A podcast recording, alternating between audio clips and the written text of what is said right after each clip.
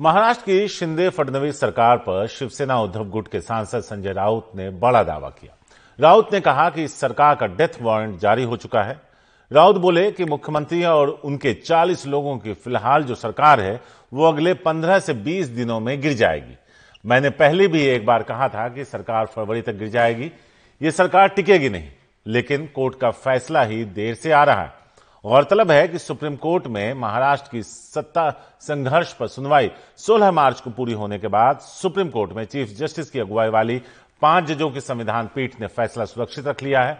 अब सबकी निगाहें इस फैसले पर टिकी है, क्योंकि इसी पर महाराष्ट्र की आगामी राजनीति तय होगी।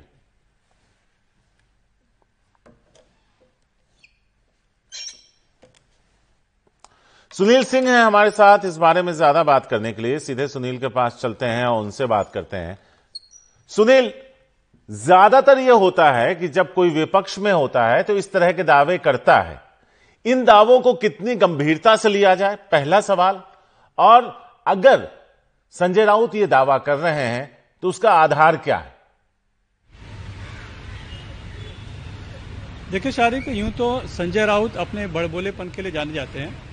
लेकिन जो दोनों, दो जो बातें उन्होंने कही है डेथ वारंट की, उसका आधार दरअसल सुप्रीम कोर्ट का संभावित फैसला है, जो शिवसेना के 16 विधायकों के ऊपर आना है, जिसमें कि मुख्यमंत्री एकनाथ शिंदे का भी एक नाम है। तो ये ऐसा कयास लगाया जा रहा है विपक्ष की तरफ़ से चूँकि वो शिवसेना ठाकरे गुट के हैं और वो मान के चल रहे हैं कि उनके साथ अन्याय हुआ है, इन्होंने बगावत की है, इन्होंने एक तरह से धोखाधड़ी की है तो गद्दारी की है तो जो फैसला आएगा वो इनके पक्ष में आएगा, यानी कि एक नाथ शिंदे और शिवसेना जो है उनके खिलाफ जाएगा। तो 16 सदस्यों की अगर सदस्यता चली जाती है विधायकों की तो स्वाभाविक तौर पर यह सरकार नहीं रहेगी और एक नाथ शिंदे मुख्यमंत्री नहीं रहेंगे, ऐसा उनका मानना है और इसी संदर्भ में उन्होंने बयान दिया है। दूसरा उनका एक संदर्भ यह है कि बीजेपी की जो चाल थी, जो कोशिश थी कि शिवसेना में फूट डालने की उन्होंने फूट डालकर दो धड़ा कर दिया, एक ठाकरे गुट और एक शिंदे गुट।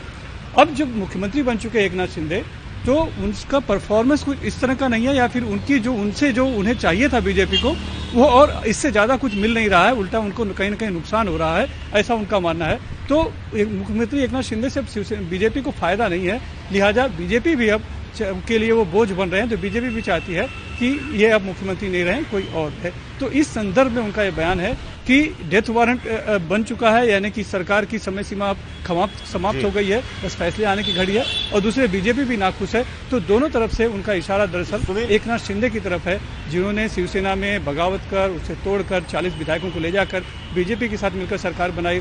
उद्धव ठाकरे की कुर्सी को कुर्सी से हटा दिया। तो लिहाजा जो दर्द है जो तकलीफ़ है और जो गुस्सा है वो उस इस तरह से प्रकट कर रहे हैं संजय राउत। सर। सुनील बीजेपी क्या चाहती थी जो पूरा नहीं हुआ? या बीजेपी क्यों है शिंदे से नाखुश? अगर इस पर रोशनी डाल दें, जिसका ज़िक्र आप कर रहे हैं। देखिए, संजय राउत की माने तो बीजेपी का जो मकसद था, वो था शिवसेना को तोड़ना। उसमें वो सफल हो चुकी।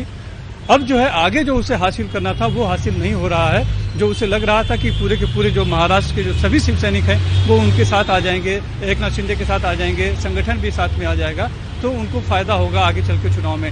लेकिन उन्हें लग रहा है ऐसा संजय राउत का दावा है कि संगठन शिवसेना के साथ है यानी उद्धव ठाकरे के साथ है लिहाजा उनको नेता तो मिल गए विधायक मिल गए लेकिन संगठन नहीं मिला तो वोट नहीं मिलेगा तो उतना चुनाव में फ़ायदा नहीं होगा। लिहाजा अब किसी काम के नहीं रहे, ऐसा उनका एक तर्क है एक नाथ शिंदे के प्रति। और एक नाथ शिंदे बतौर मुख्यमंत्री बहुत सफल नहीं है, ऐसा भी उनका एक कहने का तर्क है, और उसी संदर्भ में बातें वो कर रहे हैं। शुक्रिया सुनील इस पूरी बातचीत के